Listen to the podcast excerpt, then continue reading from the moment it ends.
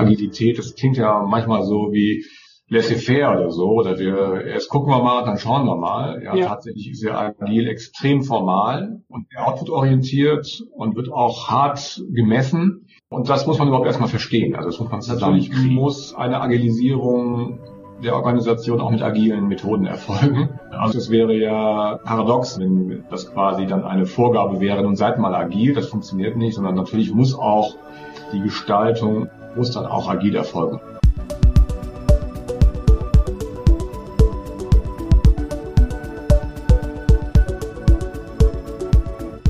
Hallo und willkommen zu unserer neuen Folge von Sprint New Work, New Mindset. Ich freue mich, dass ihr wieder dabei seid. In der heutigen Folge tausche ich mich mit Matthias Büring-Ohle über die Transformation der Gotha Versicherung hin zu einer gesteigerten Veränderungsfähigkeit aus. Matthias ist Vorstand im Gotha-Konzern und verantwortet dort neben der IT Operations und der Digitalisierung die Bereiche allgemeine Verwaltung, Zahlungssysteme, Corporate Security und Datenmanagement. Vor seiner Tätigkeit bei der Gotha war er in verschiedenen Positionen beim AXA-Konzern tätig und hat zuletzt die Karstadt Quelle Finanzgruppe geleitet.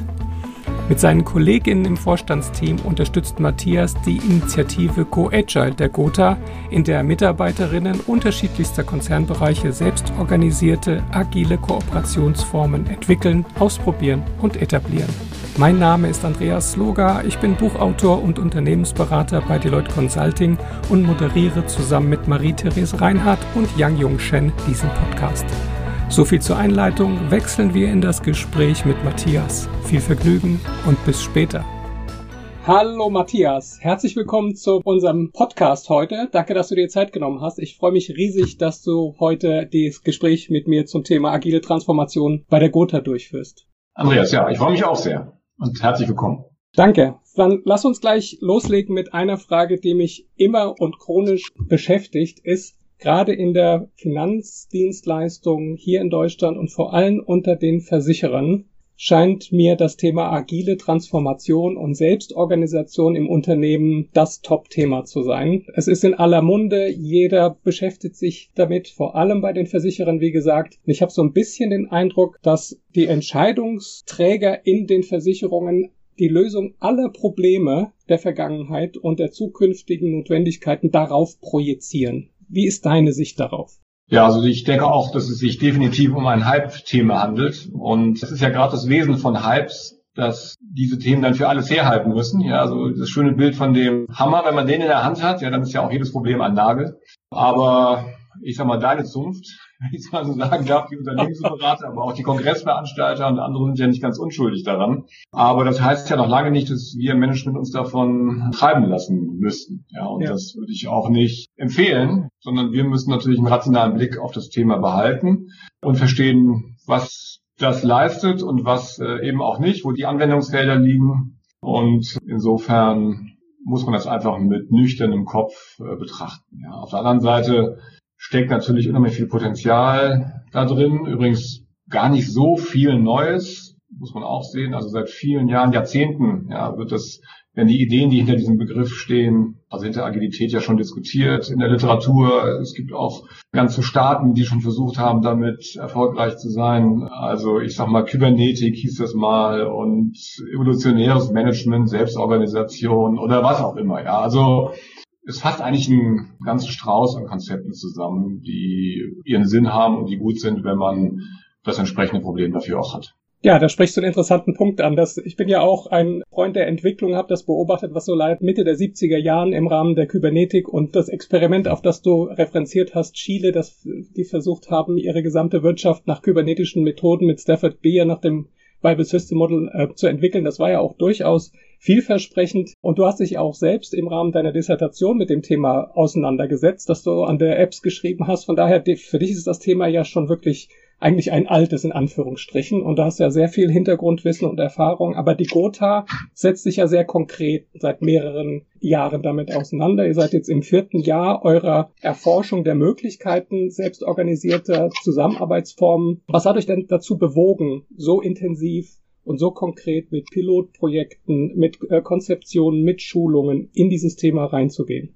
Ja, also zunächst einmal kommt das natürlich ganz natürlich aus meiner Funktion, die ich bei der Gotha habe. Ich bin ja hier für IT und Operations zuständig und sag ich mal, viele der Methoden und Instrumente oder Werkzeuge, die jetzt im agilen Werkzeugkasten liegen, sind ja auch als Einzelinstrumente in der Softwareentwicklung schon lange gang und gäbe. Insofern haben wir uns damit auch früh befasst.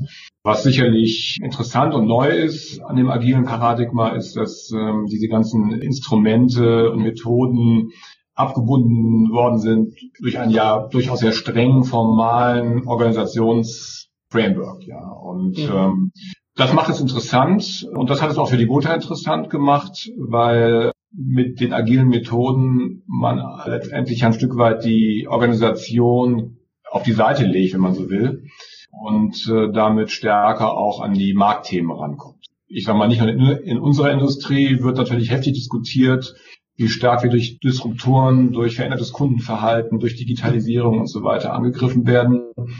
Und insofern war die Überlegung naheliegend, ob man nicht durch Methoden, die eine stärkere Marktorientierung, die, wenn man so will, den Marktdruck eigentlich in die Organisation wieder zurückholen, wieder reinholen, mhm. erfolgreicher sein kann.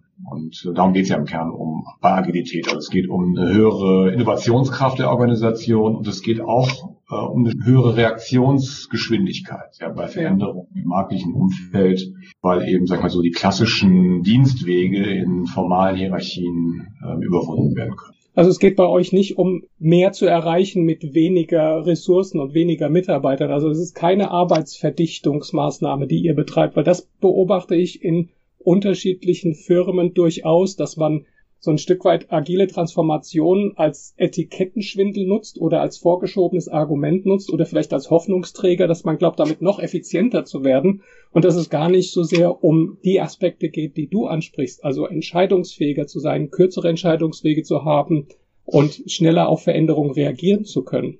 Ja, also was Agilität bestimmt nicht schafft, ist eine höhere Effizienz, sage ich mal, also im klassischen betriebswirtschaftlichen Sinne, also den gleichen Output mit weniger Ressourcen zu schaffen. Und das sollte auch nicht die Zielsetzung sein, wenn man sich mit Agilität befasst, sondern es geht um eine Qualitätsverbesserung. Und agile Methoden haben auch, sag ich mal, immanent gerade in der Einführungsphase die Tendenz, eher mehr Ressourcen zu verbrauchen als klassische hierarchische Organisationen. Ich meine, Weber hat die Organisation ja erfunden, wenn man so will, weil es eben eine effiziente Form der Arbeitsteilung ist und die insbesondere ja im stabilen Kontext auch unschlagbar ist. Ja, ich würde auch nie sagen, dass jetzt unbedingt ein Finanzamt ja jetzt auf ein agiles Paradigma umschwenken sollte. Aber halt immer dann, wenn, es, wenn ich es mit dynamischem Umfeld zu tun habe, komplexen Umfeldsituationen, kommt Agilität in Frage.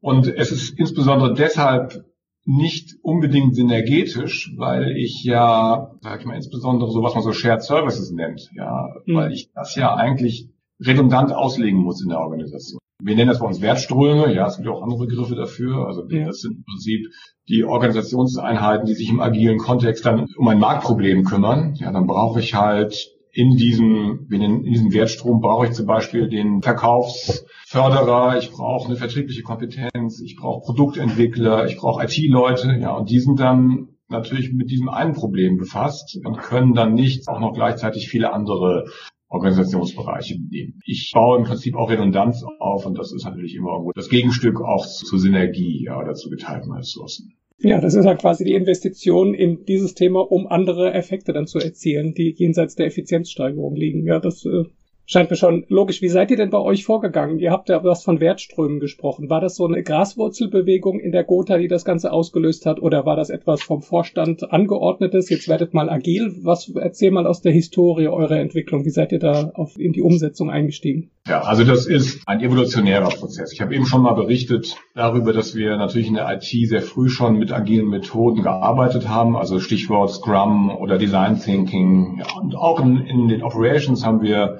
Elemente des Lean Managements auch schon vor vielen Jahren eingesetzt, also Kanban oder auch Lean Six Sigma und andere Methoden. Und insofern hat sich das schon auch über die Zeit entwickelt oder auch angekündigt. Wir haben dann bei uns in der IT angefangen, eine Reorganisation äh, vorzunehmen in Richtung Agilität. Und wenn man so will, waren wir der Experimentierbaukasten für die Gotha und haben das das erste Mal ausprobiert mit gutem Erfolg. Da war die Zielsetzung, ein besseres Business-IT-Alignment hinzubekommen. Und wir haben uns dann sehr früh im Vorstand der Gotha mit äh, diesen Ansätzen auch befasst, haben sie auch angewendet und haben auch uns inspirieren lassen von anderen Unternehmen, beispielsweise der ING, wo wir dann mit dem gesamten Vorstand mal einen Besuch gemacht haben, ja, ja. Äh, um das zu verstehen, was sie tun und haben dann uns entschieden, uns auf diese Reise zu begeben, eben von dem Hintergrund der eben schon genannten Ziele. Also einfach besser im Markt zu agieren, erfolgreicher zu werden. Im Folgenden haben wir dann erstmal Piloten gemacht ja. oder aufgesetzt. Der erste Pilot ist entstanden aus einem IT-Projekt. Also wir hatten, ich glaube, das kann ich sagen, ein neues Bestandsführungssystem für das Gewerbe Komposit Geschäft aufgebaut. Da hatten wir dann schon, sage ich mal, eine Basisstruktur, so eine, so eine Art Wertstrom aufgesetzt ja. aus IT-Entwicklung hinaus und haben das letztendlich dann in den Dauerbetrieb übernommen. Also das war eigentlich der Ursprung, der Urknall der Agilität bei der Gotha, also auf der Fachbereichsseite und ähm, haben da die ersten Erfahrungen gesammelt und haben jetzt auch schon einen zweiten Wertstrom und werden weitere Wertströme jetzt auch noch. Also natürlich überall nur dort, wo wir dann auch ein, ein entsprechendes Problem lösen wollen. Was wir darüber hinaus aber auch machen, weil das ist das, was eigentlich alle feststellen, wenn sie Unternehmensbereich agil aufstellen, dass sie dann mit den noch klassisch aufgestellten Bereichen in irgendeine Problemsituation kommen. Also das liegt alleine schon daran, dass einfach die Taktgeschwindigkeit in den Wertströmen auch viel höher ist und damit die sag mal, klassischen Stabsbereiche eigentlich befeuert werden mit Anforderungen, die sie mhm. also auch nicht mehr so zeitnah erfüllen können. Das führt natürlich dazu, dass ich eine gesamte Organisation auch teilweise neu denken muss. Das heißt nicht, dass ich überall Wertströme aufbaue, aber ja. das heißt schon, dass ich eine Agilisierung in der gesamten Organisation erreichen muss. Und das bedeutet, dass ich auch unterschiedliche Grade von Agilität habe. Ich habe vielleicht in den Operations eher so einen, sag ich mal, so einen Teamansatz, wo ich den Teams, die eine bestimmte Kundengruppe betreuen, ähm, eine höhere Eigenverantwortung gebe und denen sage, bearbeitet euer Problem weitgehend selbstständig. Ihr kriegt dafür die notwendigen Vollmachten und auch die technische Ausstattung, die ihr braucht. Oder in den Stabsbereichen wie der Rechtsabteilung arbeite ich dann vielleicht noch mit milderen Formen der Agilität, die dann aber auch, sag ich mal, so selbstorganisierende Aspekte und so, so Techniken wie Backlogs und so weiter kennt. Mhm. Ja, das ist dann schon die, die Folge, die, die daraus entsteht. Also, dass, dass eigentlich die gesamte Organisation davon erfasst wird, aber halt nicht in dem gleichen Grad und Umfang, sondern dass es da auch Abstufungen gibt im Ausmaß der Agilität. Und ihr geht dann auch, wenn ich das richtig verstehe, auch eher so kontextbezogen vor. Also ihr habt kein One-Size-Fits-All-Muster, das überall reingedrückt wird, sondern die Mitarbeiter beeinflussen dann, in welchem Kontext, in dem sie tätig sind, wie viel Selbstorganisation und Veränderung in der Arbeitsweise adäquat ist und passend ist, also angemessen ist. Also ihr strumifiziert nicht die gesamte Gotha, sondern guckt euch im Kontext an, was ist wo nötig und welche Wirkungen soll das entfalten und wie stark sind da die Mitarbeiter und Führungskräfte die Treiber des Ganzen? Machen das die Mitarbeiter dann eigeninitiativ oder wie muss ich mir das vorstellen? Also erstmal ja, also genau differenziert gehen wir vor und auch ja, natürlich muss eine Agilisierung der Organisation auch mit agilen Methoden erfolgen. Ja. Das wäre ja paradox, wenn das quasi dann eine Vorgabe wäre, nun seid mal agil, das funktioniert nicht, sondern natürlich muss auch die Gestaltung der Wertströme beispielsweise oder selbstorganisierender Teams muss dann auch agil erfolgen. Also das heißt, muss aus den betroffenen Teams heraus auch kommen, sicherlich gecoacht durch das Management und auch mit gewissen Zielvorgaben, aber wir nennen das nicht mehr Zielvorgaben, sondern wir nennen das dann eher Epic, ja, also mit einer Idee davon, wie wir als Gotha dann aufgestellt sein wollen in Zukunft. Mhm. Aber der Transformationsprozess selber ist natürlich dann auch agil. Ja, jetzt hast du gesagt, dass die Führungskräfte da coachen. Wie habt ihr denn die Führungskräfte an das Thema rangebracht? Also wie habt ihr diesen Perspektivwechsel hinbekommen, dass die Führungskraft Ihr wart ja klassisch auch hierarchisch und seid es ja teilweise auch noch hierarchisch organisiert. Und wenn dann die Führungskraft vom Hierarchen wechselt zum Coach, ist ja ein anderes Selbstbild. Wie habt ihr das hinbekommen oder wie geht ihr da vor? Das ist vielleicht der schwerste Part des, des Ganzen, weil ich glaube, da sind die Modelle ganz gut beschrieben und ich habe eben auch von so einem evolutionären Ansatz gesprochen, dass man letztendlich mit, halt mit, mit einzelnen Methoden anfängt und dann ganze Unternehmensbereiche agil aufstellt. Ja. Das lässt sich alles auch in der Blaupause oder auf dem PowerPoint-Präsentation alles sehr gut darstellen, aber das funktioniert natürlich nur, wenn ich das mit umfangreichen Change-Maßnahmen flankiere. Also ich brauche in der Organisation ein ganz anderes Mindset, ich brauche ein anderes Führungsverständnis und ich brauche auch Wissen über die Methoden. Ja, weil ich habe es eben schon mal gesagt, Agilität, das klingt ja manchmal so wie laissez-faire oder so, oder wir erst gucken wir mal, dann schauen wir mal. Ja, ja. tatsächlich ist ja agil extrem formal mhm. und output-orientiert und wird auch hart gemessen. Und das muss man überhaupt erstmal verstehen. Also das muss man zusammenkriegen. Also dass Selbstorganisation und, und sage ich mal, ein klarer formaler Rahmen dann irgendwie zusammenpasst. Eben wie gesagt, drei Elemente, muss man mal wiederholen. Ja. Also Mindset arbeiten, ja, das ist bei der Gotha ganz stark in Richtung Eigenverantwortung, Kompetenz und Marktnähe, also Kompetenzorientierung und Marktorientierung. Bei den Führungskräften, das zweite Thema ist ein neues Führungsverständnis, das tatsächlich eher vielleicht das Leitbild des Coaches hat. Kooperation fördern, Mitarbeiter inspirieren, empowern, challengen, ja, auch darauf achten, dass man Fokus behält, ja, das sind also die Elemente des Leadership Frameworks, das wir uns gegeben haben. Und das dritte wichtige Element sind echt Schulungen. Also ja. einfach die Methoden verstehen. Ja, verstehen, was Agilität bedeutet, wie das funktioniert, welche Rollen es gibt, wie ich Leistungen tracke und noch die Konsequenzen daraus ziehe. Und ähm, du hast ja eben über darüber gesprochen, dass man, dass vielleicht einige das nutzen, um Mitarbeiter abzubauen oder sowas. Ja, ja, ja. Also was es auf jeden Fall mit sich bringt, ist ein Skillaufbau mhm. Einer Organisation. Und das geht möglicherweise auch einher mit, mit dem Austausch von einzelnen Menschen, Organisationen, die nicht bereit sind oder nicht in der Lage sind, sich diesen neuen Anforderungen auch zu stellen. Beobachtest du, dass Mitarbeiter sagen, ich möchte eigentlich, dass sich nichts verändert und in alte Verhaltensmuster zurückfallen? Ist das, ist da eher mal so eine Veränderungsbereitschaft oder Begeisterung bei euch zu verzeichnen oder ist die Skepsis noch überwiegend? Ja, ich glaube, dass den meisten Menschen Veränderung erstmal schwerfällt. Das, glaube ich, ist irgendwie zutiefst menschlich. Ich habe auch schon bei anderen Unternehmen gearbeitet. Also da habe ich also auch keine Unterschiede jetzt bei der Gotha festgestellt oder irgendwo anders. Was ich feststelle, ist, dass wir durch die Einführung der Piloten Botschafter haben aus dem Bereich der Mitarbeiter. Weil was die Leute merken, wenn sie dann in einem agilen Kontext arbeiten, am Wertstrom, dass es einfach viel mehr Spaß macht. Also man hat unmittelbare Erfolgserlebnisse und auch Zurechnung von Erfolg. Ja, man, man arbeitet im Team zusammen. Das sind auch weitgehend angstfreie Räume, in denen man wirklich auf Augenhöhe an Problemen arbeiten kann. Und das macht sehr viel mit der Organisation. Also erstmal mit den Wertströmen selber, aber diese Botschafter, die tragen das halt raus, ja, und ja. Werden auch gehört. Und das nimmt dann auch Vorbehalte raus. Und es ist bei der Gotha mittlerweile so, dass es geradezu einen Run gibt, darauf auch in solche agilen Organisationsformen reinzukommen. Ja, ich meine, da müssen wir schon fast schon aufpassen, dass es nicht eine Art Zwei-Klassen-Gesellschaft ja. wird.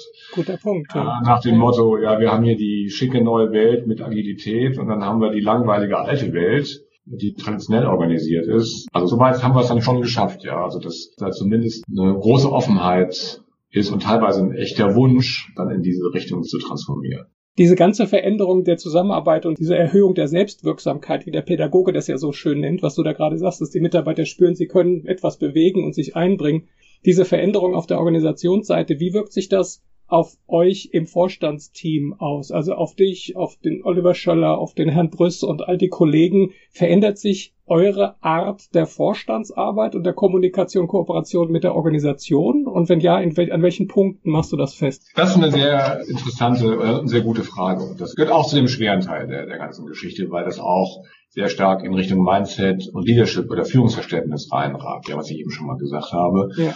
Und ich müsste lügen, wenn ich sage, dass alles so ganz einfach geht bei der Gotha. Das ist uns aber total bewusst. Wir als Vorstandsteam müssen eben auch daran hart arbeiten. Wir müssen mhm. auch viel lernen. Wir sind ja auch natürlich anders sozialisiert und haben, haben unsere Karriere noch im anderen Kontext gemacht. Da galten noch andere Spielregeln. Und wir müssen heute vor allen Dingen eins lernen, nämlich loslassen und uns mhm. Vertrauen schenken. Ja, und eben nicht immer die Ärmel hochkrempeln und es selbst machen, ja, wenn es mal gerade nicht vielleicht so läuft, wie wir uns das vorstellen. Und das müssen wir lernen. Also wir, wir sind uns dessen bewusst und wir arbeiten auch hart dran. Wir nehmen uns da auch sehr viel Zeit, mhm. ähm, um das auch zu reflektieren. Worauf es da eigentlich ankommt, ist für meine Begriffe, sind eigentlich so zwei Punkte. Zum einen müssen wir stärker als Einheit agieren. Ja, und so haben wir uns auch aufgestellt. Also die Wertströme oder auch jetzt, wir haben ja gerade eine neue Strategie auf den Weg gebracht, ja auch die Strategieeinheiten, ja, die berichten gar nicht mehr an einzelne Vorstände, ja, als sozusagen den, den Vorgesetzten desjenigen, der den Wertstrom verantwortet oder als Vorgesetzte desjenigen oder derjenigen, die ein Strategiemodul verantwortet, sondern die berichten an den Vorstand als Ganzes. Also mhm. wir haben im Prinzip diese, diese Linien ein Stück weit gekappt. Ja, okay. und wollen das als Gesamtgremium, ja, oder als, als Vorstandsteam, wie wir uns intern selbst bezeichnen, dann auch am Ende beurteilen und unterstehen und dann auch entscheiden, ja, wenn es um, Richt wenn es um Richtungsentscheidungen Das ist mal das eine. Das andere ist, dass wir eben gerade diesen Impulsen, da selber also immer mitzumachen, ja. ja dass wir denen widerstehen. Mhm. Die Grundidee von Agilität ist Selbstorganisation. Und wir sind natürlich für die Wertströme sind wir, um es mal sozialwissenschaftlich auszudrücken, sind wir Umwelt. Ja, und wir müssen das auch bleiben. Wir haben, ja. unsere Rolle ist nicht Teil dieser, dieser Wertströme, äh, sondern wir haben eine andere Rolle und die müssen wir auch wahrnehmen. Und natürlich haben wir da unsere Termine und unsere Jobs, die wir erledigen müssen. Wir müssen aufpassen, dass wir die Arbeit der agilen Teams nicht durch uns irgendwie negativ beeinflussen. Ja, und das geht natürlich sehr schnell. Und das müssen Versuchung wir auch lernen. Ist groß, ja. Versuchung ist groß, kann ich mir vorstellen. Ja, das nach zu euch hoch zu delegieren, wenn man einen Entscheidungsbedarf hat, genauso wie ins Geschehen einzugreifen und eine Entscheidung einfach den Teilnehmern abzunehmen. Also, wie es unser Vorstandsvorsitzender Oliver Schöller immer so schön sagt, wir müssen lernen zu verstehen, dass wir nicht immer der Klügste im Raum sind. Ah, nicht mehr die höchstbezahlte Intelligenz, sondern die Intelligenz genau. ist eben kollektiv, ja. Das ist natürlich ein großartiges Motto auch. Aber gerade weil du es angesprochen hast, ihr habt ja gerade Ambition 25 als Fünfjahresstrategie entwickelt und veröffentlicht. Wie passt denn ein Fünfjahresplan zu dem Modell, dass man veränderungsfähig und auf Sicht arbeiten will, um Veränderungen, die sich auftun, also Disruptionen im Markt beispielsweise verarbeiten zu können? Wie passt das zusammen? Auf der einen Seite ein Fünfjahresplan, auf der anderen Seite Veränderungsfähigkeit. Ja, das passt wunderbar zusammen, weil äh, Agilität bedeutet ja nicht, dass ich mir nichts mehr vornehme. Ich bin sicherlich nur in der Konkretheit fernliegender Ziele ja. äh, etwas zurückhaltend, sage ich mal. Ja, also wir nennen das auch eher Epics oder so. Also das mhm. sind eigentlich gewünschte Zustände in der Zukunft, die wir erreichen wollen. Und der Weg dorthin ist in gewisser Weise auch offen. Nun ist das ein bisschen theoretisch, gebe ich zu, weil wir ja auch nicht im, in einem sozusagen kontextfreien Raum agieren. Das heißt, wir müssen natürlich auch einen Abschluss machen jedes Jahr. Ja, ähm, so und wir haben natürlich auch regulatorische Anforderungen und wir haben natürlich auch eine Governance, also sprich Aufsichtsräte und so weiter, die natürlich auch konkrete Planungen sehen wollen. Und wir müssen ja auch Ressourcen beschaffen, Personal einstellen und so weiter. Also da gibt es dann schon auch ein paar ähm, Sachzwänge, die, die einen einfach auch zumindest auf der ökonomischen Seite, der quantitativen Seite dann schon auch zwingen, und das ist eigentlich auch nach wie vor vernünftig, auch quantitative Ziele sich zu setzen und dann die natürlich auch nach Möglichkeit zu erreichen. Was wir nicht machen, ist ein, Fünfjahresplan, wo wir für jeden Monat irgendwie festlegen, was wir da genau machen sollen, weil das ist genau das, was wir über Agilität lösen. Das ist das, was eben in den selbstorganisierten Teams auch inkrementell, stark inkrementell auf das Ziel hinarbeiten dann erledigen wollen. Super. Sag mal, jetzt mal rückblickend. Du machst das schon seit über vier Jahren, zumindest bei der Gotha, hast dich ja mit dem Thema auch davor auseinandergesetzt. Was würdest du rückblickend sagen? Was sind so die zwei, drei Dinge, die du heute anders machen würdest, wenn du nochmal anfangen solltest? Also da halte ich es mit Edith Piaf. Schöne Regretieren. Großartig. Also irgendwo ist es ein Abenteuer. Ne? Also wenn man sich auf den Weg begibt, dann weiß man nicht, was genau alles passiert und was auf einen zukommt. Ich halte es für absolut erforderlich, dass man die Organisation in diese Richtung weiter verändert, vor dem Hintergrund anderer Marktsituationen und anderer Kundenerwartungen oder auch Vertriebspartnererwartungen. Wir können diese langwierigen Entscheidungsprozesse und Innovationsgeschwindigkeiten in unserer Industrie einfach nicht mehr durchhalten. Deswegen ist es irgendwo alternativlos. Es gibt den Masterplan nicht, ja, auch wenn man den sich vielleicht aufmalt, ja, aber man wird, und das ist das Wesen der Agilität, ja, man wird immer Feedback-Schleifen einbauen und gucken, ist man auf dem richtigen Weg und korrigieren. Und deshalb ist einfach das Allerwichtigste, dass man mal den ersten Schritt macht, dass man also damit anfängt, sich einen Plan macht und den macht in dem vollen Bewusstsein, dass man ihn wieder über den Haufen werfen würde. Das klingt schon ein bisschen so wie eine Empfehlung an deine Kollegen in anderen Vorständen, wie man das ganze Thema angehen könnte oder worauf man achten sollte. Ja, ich weiß nicht, ob ich jetzt jemandem Ratschläge erteilen kann, ja, aber das ist so mein Fazit. Dann sind wir auch in die Sache rangegangen, ja. Also es hat mal jemand gesagt, dass bei der Großes wäre ja ein riesiges Sozialexperiment gewesen. Mhm. Ja, das muss man in Kauf nehmen. Ja, das äh, finde ich auch überhaupt nicht unprofessionell oder so, wenn man sagt, man geht auch mal ein Wagnis ein, ja, weil die Zukunft ist halt offen. Das ist das Wesen der Natur und die Planung ist ja nur eine mögliche Zukunft von, von vielen anderen und es ist sehr, es ist eh und es war schon immer sehr unwahrscheinlich, dass Planungen überhaupt eintreffen. Ja, nur man hat sich einer gewissen Illusion hingegeben. Ja. Diese agilen Kontexte sind da ein bisschen ehrlicher. Sozusagen preisen Veränderungen direkt mit ein und implementieren Mechanismen, wie man sehr effizient mit Veränderungen im Umfeld und damit daraus resultierenden notwendigen Planänderungen auch umgeht. Das ist ja gerade die Stärke des Verfahrens. Ja. Ähm, und deswegen äh, bleibe ich dabei. Ja, also wichtig ist, dass man losmarschiert, dass man offen an die Sache herangeht, dass man nicht unterschätzt, wie schwierig und umfangreich die Arbeit im Change ist. Ja, also Stichwort Kulturwandel, Mindset, Führungsverständnis und dann ja, da kann eigentlich schon wenig schiefgehen, wenn man das beherzigt, ja.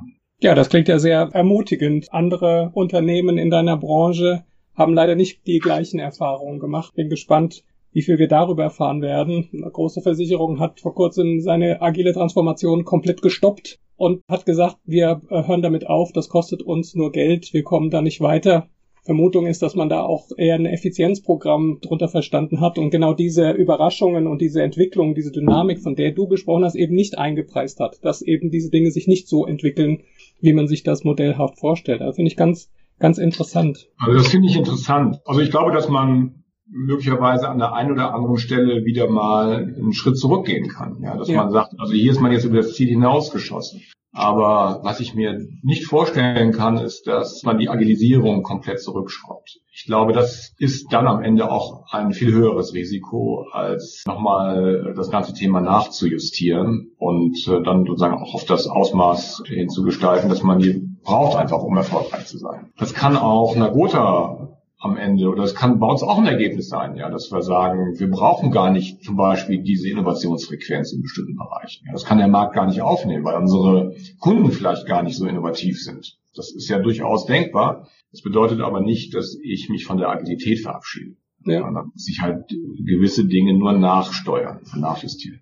Ja, das passt auch zusammen mit, wir haben eine Episode aufgenommen, ein Gespräch mit Benedikt Simmert von der Uni Kassel und St. Gallen, der eine Studie über die Entwicklung agile Organisationsformen in unterschiedlichen Wirtschaftsbereichen durchgeführt hat. Und er sagt auch, also es ist kein Hype, es ist keine Mode, es ist wirklich ein Trend, der hat sich verstetigt und agile, selbstorganisierte Organisationsformen werden Normalität, mehr und mehr. Das setzt sich durch. Das ist aus seiner Sicht, aus den Studien, die er durchgeführt hat, bei sich am Lehrstuhl gar nicht mehr zu verhindern. Also interessant zu sehen, welche Tendenzen sich da entwickeln und welche Erfahrungen, wie extrem unterschiedlich die dann punktuell sind. Also Firmen, die komplett abbrechen, weil sie sagen, das ist nichts. Und andere Firmen oder so wie du, der sagt, es ist überhaupt nicht mehr aufzuhalten. Das ist eine Entwicklung, die kommt zwangsläufig und die hat die Frage, wie man sich das zunutze macht. Ihr macht es durch Experimentieren und dass ihr offen mit Fehlern und Erfahrungen, Einsichten umgeht und das für euch ausnutzt. Ja.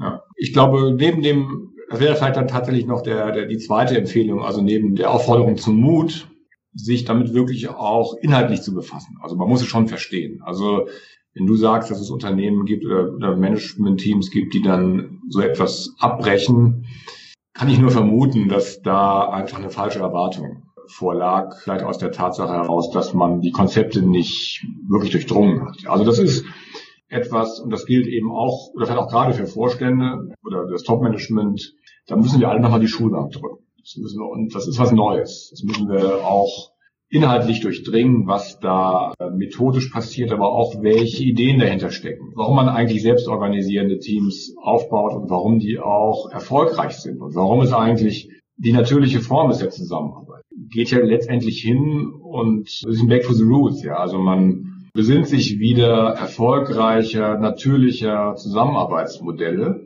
mhm. ja, die es unter Menschen immer schon gegeben hat ja. und flankiert sie mit Spielregeln und einem gewissen formalen Rahmen, ja, aber lässt halt den Raum für diese, diese Selbstorganisation. Das ist ja eigentlich, würde ich mal sagen, auf den Punkt gebracht, das, was Agilität möchte. Und das muss man natürlich auch am Ende verstehen und durchdringen. Das ist ein hm. guter Punkt. Und da nehme ich auch deine Aussage vom Anfang unseres Gesprächs auf, dass die Unternehmensberater, also meine Zunft, wie du es gesagt hast, daran nicht unschuldig sind. Also ich, ich beobachte viele Unternehmensberater und die, die finde ich auch sehr problematisch in der Vorgehensweise, dass sie mit sehr einfachen Rezepten in den Markt gehen, Firmen ansprechen und sagen, ich habe hier eine ganz einfache Vorgehensweise, ein einfaches Modell, wir führen überall Scrum ein, irgendwo auf eine Methodenebene, wir haben eine kleine Lösung, die bauen wir dir ein und dann wirst du agil. Und das sind natürlich gern angenommene Angebote, weil es simple Antworten auf komplexe Fragen sind und die kauft man gerne ein. Halte ich persönlich für fatal und das stigmatisiert auch ein Stück weit dieses Thema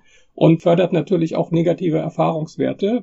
Ja, ganz herzlichen Dank, Matthias. Danke für das Gespräch. Ich wünsche euch ganz herzlich alles Gute für eure weitere Entwicklung. Ich bin ja ein großer Fan, wie du weißt, von alledem, was ihr da macht. Da mache ich auch kein Hehl draus. Und ich würde mich freuen, wenn wir vielleicht nächstes Jahr uns wieder treffen und austauschen und du dann uns ein Update geben kannst, wie sich die Sache bei dir entwickelt hat. Sehr gerne, Andrea. Hat mir auch großen Spaß gemacht. Vielen Dank.